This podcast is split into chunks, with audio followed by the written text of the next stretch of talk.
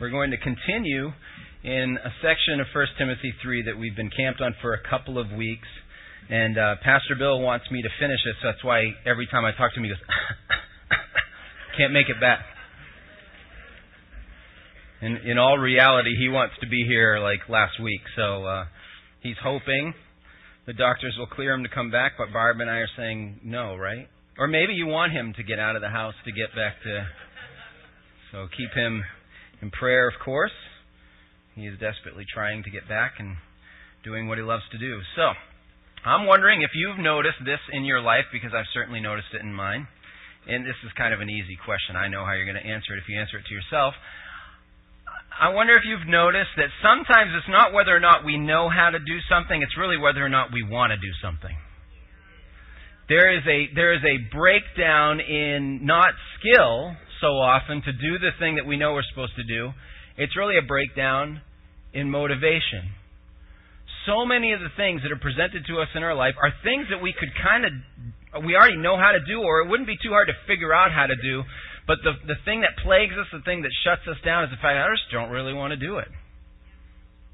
For a number of reasons. I'm freaked out by the prospect of doing it, or I'm just tired and I'm lazy, or you know, I, I don't want to risk what's required in order to pull such and such a thing off or something. So often, there's a gigantic gap between being able to do something and being willing to do something. And of course, we're talking about being able versus being willing to teach. And I'm hoping that this morning I challenge the part of you that isn't quite sure you want to be a teacher. If you go back over the last couple of weeks, you know what we're talking about is not exclusively someone who stands in front of people and delivers a point of truth or tries to educate a group of people. That may not be for everybody. I might have mentioned to you before in one of my speech classes in, in college, one of my best friends uh, going way back uh, joined me for a, a few years of college, and we were in the same speech class together. And I knew, I was like, I don't know how this dude's going to do a speech class because he is terrified in front of people. Sure enough, every time we had to present the speech, he was either late or he was absent entirely. Not because he was trying to skip class, he was trying to make it, just couldn't get out of the bathroom from vomiting all morning long. So he hated to be in front of people. And so it would be very unfair for someone like me to come and try to guilt him into, God said that you should be able to teach, so get up in front of those people and do it. It's not for everybody. But there's an aspect of our lives that we share with other people that is teaching. And that's what God is calling us to. So I want to go counterintuitive. I'm, if I'm trying to drum up more assistance, trying to get more teachers here at Faith in a lot of different avenues in a lot of different areas, if I'm trying to get more, don't you think that if I'm if I'm marketing myself right, I'm going to lower the bar to say if we make it easier, then you'll want to do it. But we haven't always found that that's the case with people, do we? Teachers are still not the highest paid people in the country. You know, our school teachers aren't. Uh, they have to go through uh, rigorous training. They have to go through evaluations and reviews. They have to go through all these things for their credentialing and stuff. And there's not a huge promise of giant jumps in pay, but yet they do it anyway because of sometimes the intangible and the tangible reward of teaching the next generation, of, of communicating something that they see the light starting to go on. And that's the reward for them. And so it isn't always this, this financial thing. And so while the, the goal, while the, uh, the requirement for being a teacher is often very difficult and very steep, it still brings out people that want to go to school even each and every year to become a teacher. Because there's something else that it, it meets in their life, a, a need, something that they want to accomplish, something they want to provide for the rest of society.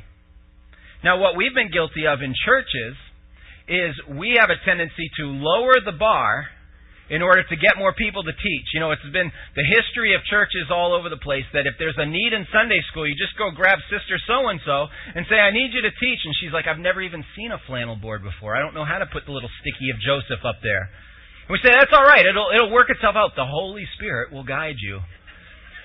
And so the church has a tendency to lower the bar, lower the expectation, lower the requirement to be a teacher and yet it still doesn't mean that we have churches that are busting at the seams with people wanting to teach.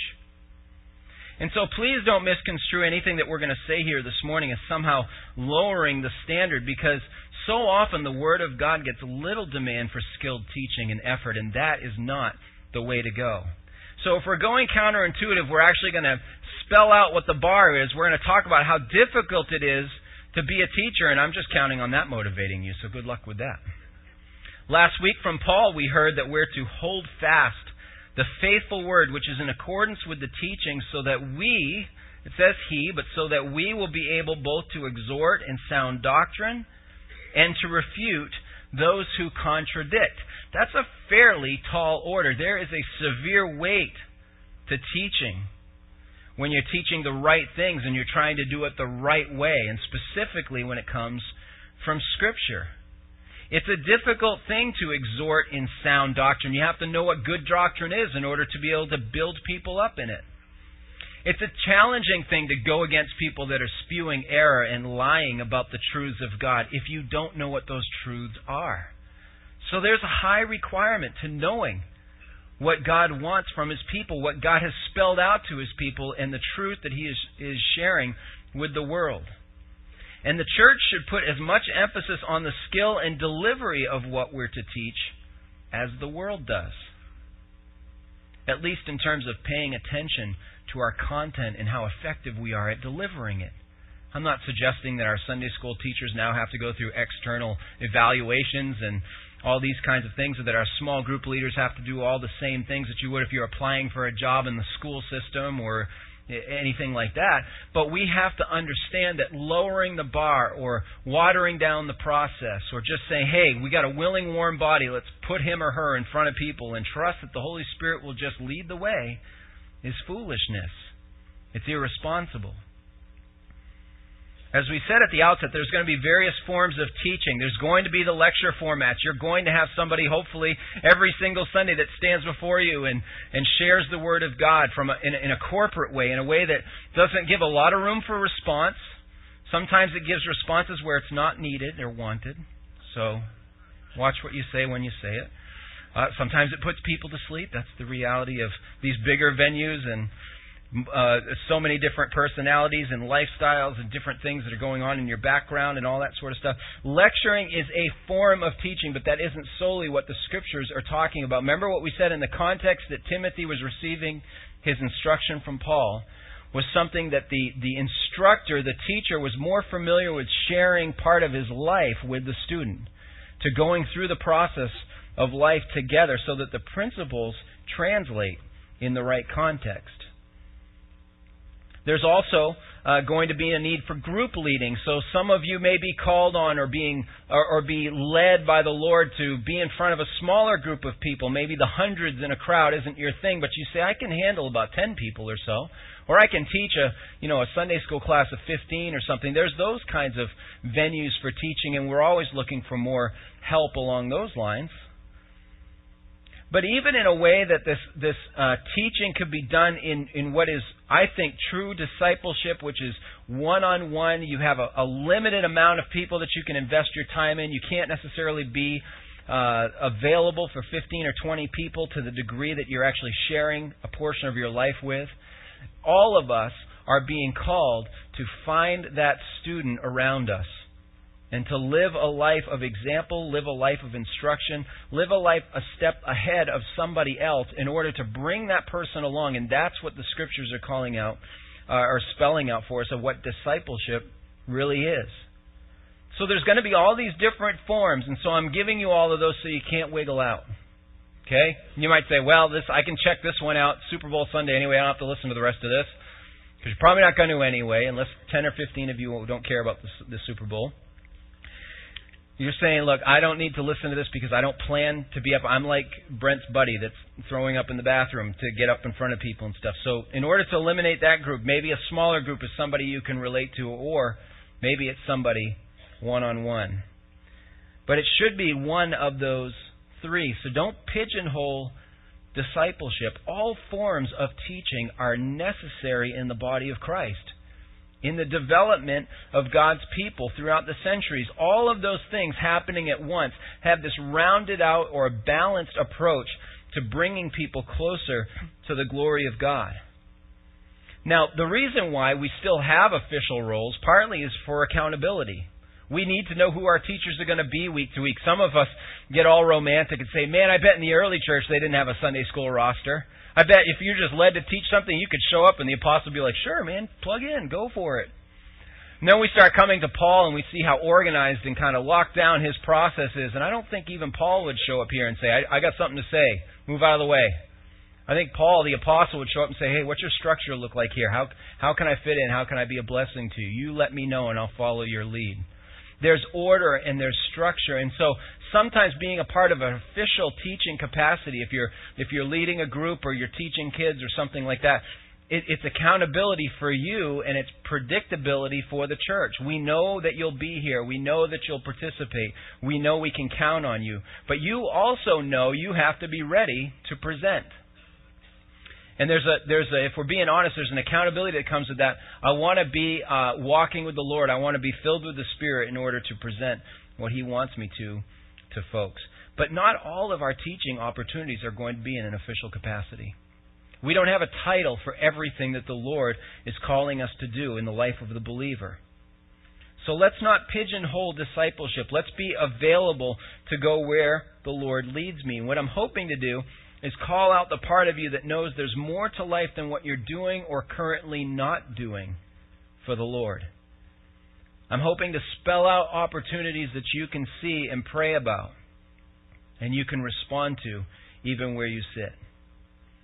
Hebrews 10, verses 23 through 25 tells us, Let us hold tightly without wavering to the hope we affirm, for God can be trusted to keep his promise. Let's focus on this next verse. Let us think of ways to motivate one another to acts of love and good works. And let us not neglect our meeting together as some people do, but encourage one another, especially now that the day of his return is drawing near. So, whether or not you teach in a formal setting or a casual one, the idea is to shake your tree a little bit and say, Lord, how am I being motivated to think of ways to, to, to encourage other people towards love and good deeds? What is my role in seeing that other people actually perform that? And so there's a few guiding principles whether you're teaching in a in a big setting or whether or not you're teaching one on one, whether or not you're a parent and saying I really got to tackle this issue with my kids and I'm not sure how to go about doing it. Um, there's a few guiding principles that I want to share with us, and I've come up with five because that's the limit of my expertise. I think that we'll probably get through three of them this morning. And if the other two come about, then fine. If they don't, then the Lord didn't think they were worth repeating. So uh, we'll deal with that a different time. So let's just do this this morning. Let's go through a few of these um, principles, but please do me the favor and do not just merely think of teaching in the context of somebody who's standing up and lecturing. I'm beating that like a dead horse, I know. And by the way, why do horses, why do dead horses get beat? I've never understood. Some of you that are used to horses, maybe you can explain to me later. Never understood that phrase. Regardless, I don't think it's all that profitable, so I'm not going to do it. The first thing I'd caution you to do, whatever your context is for being a teacher, is make a plan to grow for yourself first. You've been on an airplane before, and the stewardess or the captain or somebody, I guess it's the captain, it's been a while since I've been on a plane, uh, get, captain gets on, and of course they do it like this. And they say, uh, we would like uh, parents, it's going to be a little more formal than this, we'd like parents to realize the oxygen masks that drop are for them first, and then assist your child in the event of emergency. Is that anywhere close? Not even close, right? So uh, the idea being is that if you take care of the necessity of making sure you yourself are able to act, if you take care of that first, it's going to be it's going to go against your emotions, it's going to go against your logic at the time because as a parent, you're going to think sacrificially first and they're saying, "Look, we get that, but at the same time, if you're running out of air, you'll be no help to your children." So put the mask on first. And it's the same with approaching teaching. It's the same with being available to lead God's people. Psalms 1 1 through 3 says, Blessed is the one who does not walk in step with the wicked, or stand in the way that sinners take, or, seat in, or sit in the company of mockers, but whose delight is in the law of the Lord, and who meditates on his law day and night. Now listen to this. That person is like a tree planted by streams of water, which yields its fruit in season, and whose leaf does not wither. Whatever they do prospers. Basically put, how, how do you expect to be able to be in a scenario where someone's counting on your direction, counting on your, your leadership, counting on your answers, and you've got dried, withered up fruit that is just falling off the branches because you yourself haven't plugged into a source that's going to nourish you? That's why the tree example that's used in Scripture is so basic, but it's so profound at the same time. Because as a tree, it, it sinks its roots and it gets deeper and deeper to find its water source. So is the expectation that God's people are going to, to dig their roots into something that's going to feed them and feed them first. So many people are trying to teach, they're trying to lead on yesterday's victories on last year's blessings or on, on the last decade's lear, uh, examples of what they've learned, what God's done in their life. And the Lord is saying the only kind of teaching that's ever going to produce any real fruit is that which is feeding right now on the source. If that's maybe a little too green peasy for us, then let's let's go with the example of Jesus. The very Son of God is said to us in Luke 2:52. Jesus grew this is summing up sort of his childhood and, and the development. Unfortunately, it's about all we get from the time that Jesus was young up until the time he uh, was about 12. It says, Jesus grew in wisdom and in stature and in favor with God and all the people. So the very Son of God grew in wisdom, which was uh, basically applied as an intellectual growth, a little deeper than just mere intellect. But he did get smarter, which is weird to think about, the Son of God, who we know from Scripture is equal with God grew in intelligence. He physically grew. He got stronger. He grew in favor with God, which is a weird thing to wrap your head around. That there was spiritual growth taking place with Jesus Christ, that he actually got holier, if you will. In other words, he got more set apart for God's use and God's, God's uh, mission and plan the more his years went on. And he received favor with men he became more accepted, if you will, with others around him. There was a social component to his growth, even as people were around him. And so, this mystery, this tiny little verse, really can mess with our heads because we're thinking to ourselves, if the Son of God had to go through this process, why in the world would we think that we're exempt from needing to grow in the same balanced way? We have to be careful of the danger. We've talked about this as we were going through the, the list of 1 Timothy 3, and we are saying uh, the qualifications for a leader, if we take any of them in isolation we say, that's what I'm focused on, I'm just going to be that dude or that girl right there, and we chase that down in isolation, we have a tendency to do, uh, to, to take on a pursuit that serves our interests, that serves what we think are our needs. And it becomes a, a self centered pursuit uh, when not done in harmony or not done in balance with these things. Wisdom, stature, favor with God, favor with man, were all meant to be done in harmony. Take any of these things in isolation, and you end up with a giant ego, or you end up with something out of balance. If you say, "I'm just going to get smarter and smarter and smarter," but you have no no desire for spiritual growth, or you don't let the Holy Spirit arrest your thinking and to use that education for His purpose, then you become you know, an inflated egghead and people don't like being around you because you have all the answers and that sort of thing.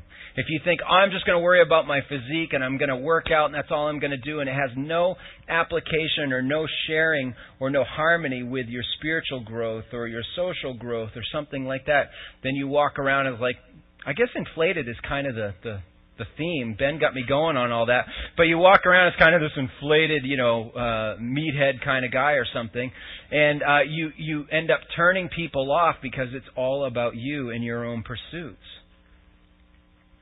a favor with God, if you pursue a spiritual growth that you think can be absent of service or some kind of social component, then what you become is somebody like what Timothy was dealing with in his church. Remember last week we talked about the fact that, that Timothy had a real problem on his hands being the young, young inexperienced guy because he had a lot of um, uh, spiritual blowhards, people that were holier than everyone else because they could sacrifice whatever anything that came from the flesh was an evil, and only the only thing that was ever accepted uh, was that which came from the Spirit. So they were willing to go without meals. They would flog their flesh. They would do all these things because we have a deeper relationship with God than you. So when we pursue what we think is holiness in isolation of some of these other characteristics, it ends up still going to our head, and it's not real spiritual growth. And of course, we know the dangers of, of thinking that we're just going to grow socially with no balance of, of wisdom or no balance of favor with God because we have a world saturated with social activity now that has gotten stranger and stranger by the year, hasn't it? So I say again, if the Son of God had to go through a process of a balanced growth, then why would we think we're exempt? Here's what part of the danger is in all of this. I'm going to ask for this illustration to come up a little bit. When we are just taking in, this box represents, I guess, our our pursuit for growth or who we are. When all we're doing is just taking in, taking in, and taking in, then we have a tendency, like I said, to make this pursuit about us. Now think about even the good things that you want to do in life Think about even the challenges that, that we throw out there that are, are, are good for spiritual edification. You hear us every early part of the year say, uh, you should make a plan to read through your Bible. You should get more familiar with God's Word this year. Look back at what didn't work last year and, and make those adjustments. Haven't you noticed that sometimes we still get into this thing like, I just want to be able to say I did it? I want to be able to check the box. I get into that flow. It's like a great accountability because I get to check things off, but at the same time, if I'm not careful, it becomes about what I want to be able to say at the end of the effort. What it does to make me feel like I'm connected with the Lord, like the Lord really cares that I checked off all the boxes. He wants me to pursue Him. He wants me to chase down His Word. He wants me to absorb what I can in the Scriptures. It's nothing wrong with that discipline. We're going to continue to encourage it. But once it becomes all about you and once it becomes all about me, it's doing us no uh, benefit, getting us no closer to the Lord. And so this is the, the, the, the model that happens. We just soak in, we just soak in, we soak in. Let's go to the next one. In fact, what really should be happening is everything we're taking in is for the purpose of it going out. If you've ever had to prepare a lesson before on a on a subject that you weren't quite as familiar with, but people were counting on you to teach it, there's no better retention possibility than you actually having to give it to somebody else. Those are the lessons that have a tendency to stick with us. I don't know about you, but I have to start I have to reread books all the time to remember what in the world did I read? I, I try to remember what that chapter was covering, or I'll be reading something that'll give me this idea, and I'm like, oh, that's great. I can't wait to apply that and everything, and I'll just keep on going because, again, I got to check off my list. I read the whole book. And then when I go back, I've got no idea. But the moment I'm soaking something in and I get a chance to talk to somebody about it, the, the, I get a chance to share this with somebody else, and they start feeding off of that and going, hey, that was actually good. I've been praying about that a lot myself. All of a sudden, it takes root and it anchors itself into my soul. When I'm taking in for the purpose of giving it out, it changes my attitude, it changes my outlook, but it also changes my retention. It changes my learning process as well. So if the scriptures are true, and I believe they are, then we should be planting ourselves by, by a stream of water that's going to feed our roots, it's going to nourish us. But the point is, and the purpose is, is so that our branches, do I look like a tree? Our branches will have fruit that other people can pick off of it and grow from themselves. Very basic concept, but please understand what we're targeting here is the fact that our flesh, the wickedness of our hearts, gets in the way of this pursuit. And something happens when it starts coming up the roots, and we just want to kind of hang on to it right here. Get away from my tree. Get away. Stop picking my fruit. Don't bother me. But the nature of people is that we're people. Pretty profound, right? We need direction. We need assistance. We need somebody who cares enough to say, okay, Lord, grow on my tree the kind of fruit that others can use, but don't let me put a fence around my tree. I want people to come and pick it, even if it's the people I don't really originally want near my tree or something. Lord, make me available. That's where this basic teaching of being available for the Lord's use that we think would be, ah, that's pretty normal. I hear that all the time. That's where this starts to change a little bit is when we say, you know what, Lord, I really do limit my availability to let the fruit be picked, to, to see my role in nourishing other people. And so the first thing I'd say is that we have to be available to grow ourselves, and that growth turns into something that impacts the people around us. So, my second point to you would be learn how to be infectious. Become the kind of teacher who has that fruit sort of just so abundant on your tree and so available that people just can't help but notice that it's there. Remember, we were talking about that didactic teaching method, that that um, that goal-oriented. I'm going to share some truth with you, but I'm not just sharing it for the sake of you going, "Oh, that's pretty interesting. That's great. Good. I got a note down on it." But instead, there's something pouring out of my teaching that says, "I want you to do something about it too." You know, if I'm if I'm somebody who cares about you know the pro-life movement, and I'm saying I want to rescue babies, if I get a few minutes to talk to you, you're going to sense that this is what I'm living for. You're going to sense that this is what's going on in my life, and you're going to hear it dripping right off me that I want you to get involved too. And that's the kind of teaching method that I think is happening here. Become an infectious instructor. If we go back to our passage in Hebrews 10, verse 24 says, Let us think of ways to motivate one another to acts of love and good works. If you think about an infection, which is a great time of year to think about infections and viruses and things. Think of think of a, a virus or think of some kind of infection just kind of coming in. What does it do? It invades. It starts to reprioritize your life. You know, the things that you wanted yesterday, now you don't want because you're focused on getting rid of this one thing. Or a lot of times when we get really sick, we lose our appetite, right? Well, I wish I had lost my appetite for the last, you know, several years. But now all of a sudden this thing comes in and it invades my space and it starts to take over everything. It reprioritizes the things reprioritizes the things that I really want in life. You know, you can be comfortable with the temperature around you one day and the next day you can't get enough blankets on top of you. You could have a full appetite one day and the next day you just don't even want to look at food. It's just not even appealing to you. That's what an infection does. Passion for one thing diminishes a taste for many other things. And part of our problem is that we have this uh, lethargy that grows in our life because we haven't fed the passion that the Lord is trying to plant within our soul.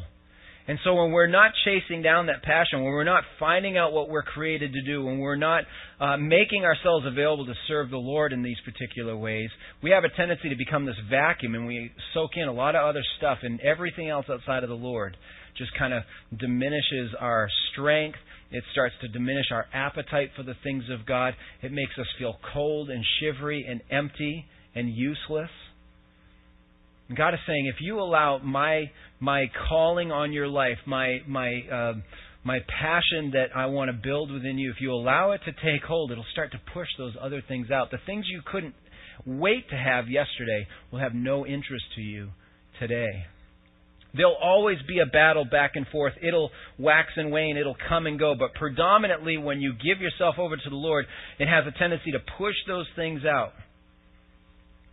Infecting also means total discomfort, doesn't it?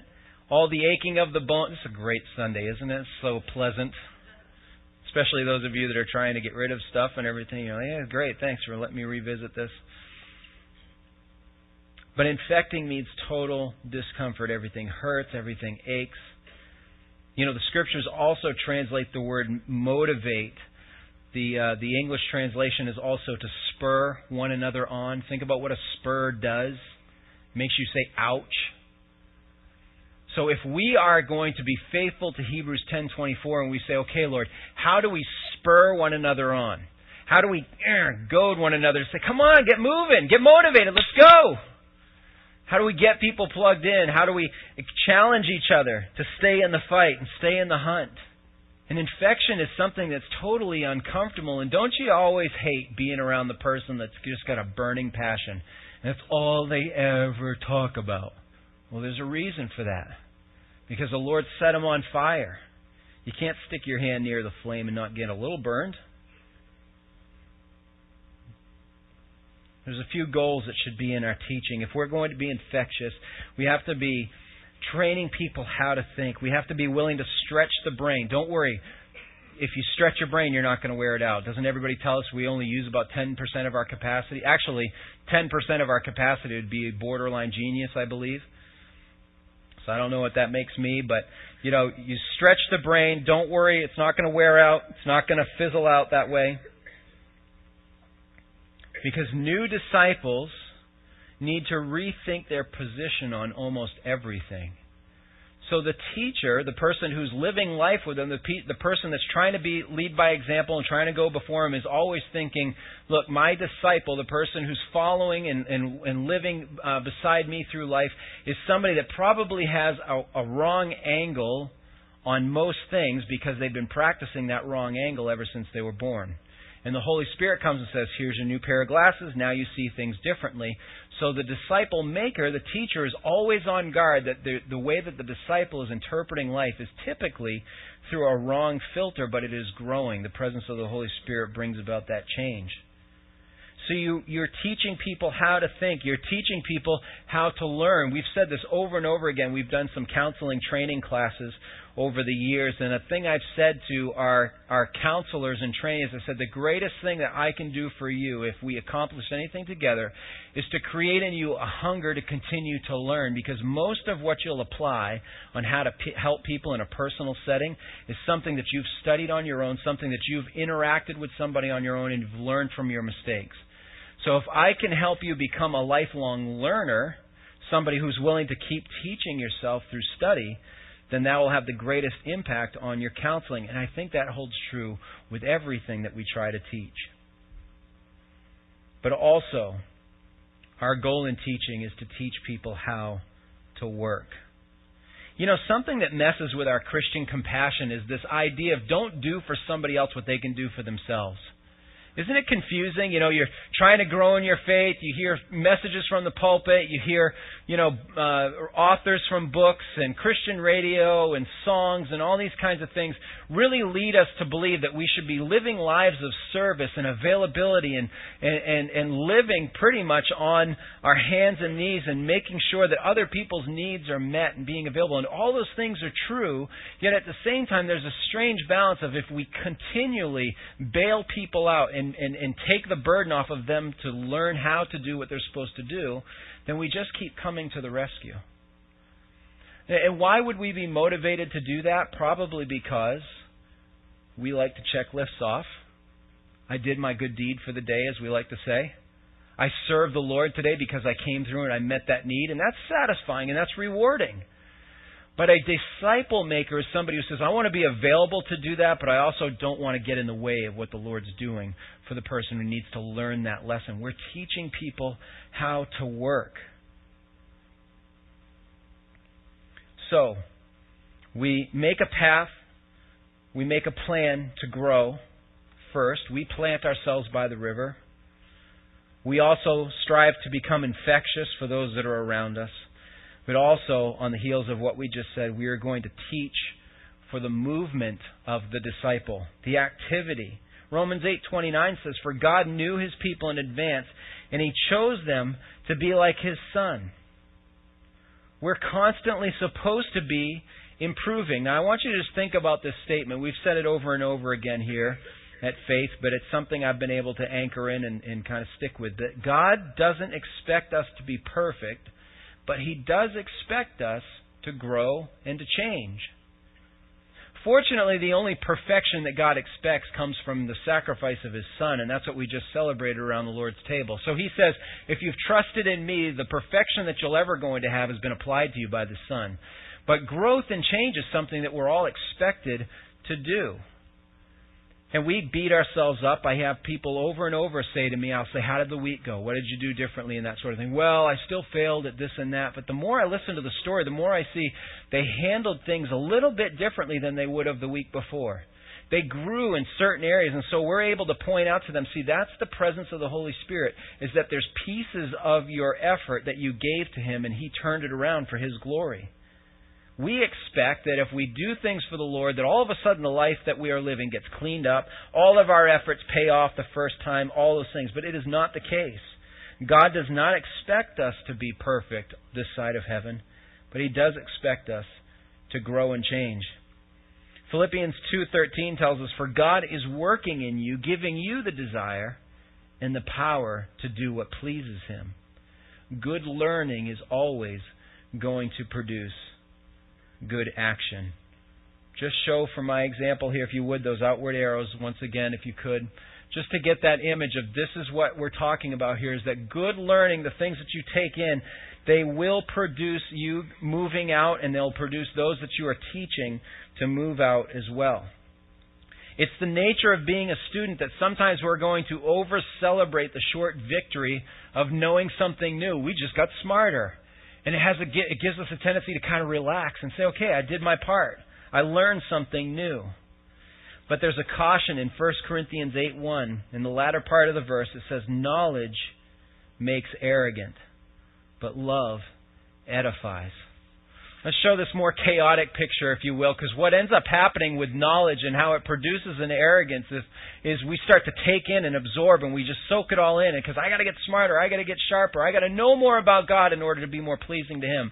And we just take it in and we take it in, and eventually what happens is that box starts to swell and it starts to explode in a very unhealthy way. Don't think of it in terms of like, wow, that's how growth happens the the way that growth happens and the way that movement happens is is learning comes in and it's constantly flowing out. Comes in and it's constantly flowing out. If you're trying to bottle it up, it's like someone shaking that bottle and saying, "Go ahead and pop that lid and see what happens." It's not a pretty sight. It's a mess. The teacher needs to follow up on action and not let the learner get lazy and arrogant. You're always measuring. Now listen, we've talked about this. Now you have to go out and do. This is one of the major reasons why the best teaching is personal, one on one discipleship and not just corporate. It's easy for us to walk out of a corporate setting thinking, I learned something today. That was great. If we're not careful, we won't listen for what am I supposed to do with what I learned today. And what happens in one on one accountability, what happens in one on one relationship, is you see when the other person isn't living it out or you being the student, you understand I got to I got to answer to my disciple maker next week or next month or something. He's going to ask or she's going to ask if I've actually been doing what we talked about. And so that's why that relationship spurs us on to love and good deeds. So let's be mindful of these things. We're going to end there with some of these principles that will uh, apply to all forms of teaching. But in conclusion, I just want to mention a few things. The teaching needs of the of the body at faith certainly are the kind that have a title. Certainly are the kind that we build rosters off of. We have small groups. we have kids church. We are attempting to build a counseling team. Much of what we do in counseling is is sporadic and it's not highly advertised just because the fact it's not consistently available. But a lot of what we need, the teaching that we need in faith, certainly does fill those roster spots, but we also need aisle to aisle discipleship. What traditional churches would say, the kind of discipleship you do in the pews, but we don't have pews. So, what you do in the chairs, what you do in the relationships you make before and after church, what it turns into for sparking a friendship and following up with people and extending yourself. Having ability does not address your motivation. You all are capable with saying hello to somebody. You all are capable with saying, So, what do you do for work? Or how long have you been coming to faith? Or any of those kinds of things. It's the motivation factor that holds us back, isn't it? The ability comes from training and experience. We can present all along how to do it, but only you can gain the experience by putting one foot forward and following the Lord in this way. Would you please stand? Let's close our time in prayer this morning. God, as we continue to understand what makes disciples, I pray, God, that you would challenge us first and foremost to be willing to be disciple makers. I pray, God, that we would see some area that the gifting that you've given to us, Lord, could apply in. I pray, Lord, that you would help us to see some next step that would help us to understand that you can really equip your saints to the things that you call them to. So, Lord, help us to go out on a limb. Help us to step out in faith. and do the thing that we're called to do and give the results over to you and to do it for your glory. It's in Jesus' name we pray. Amen.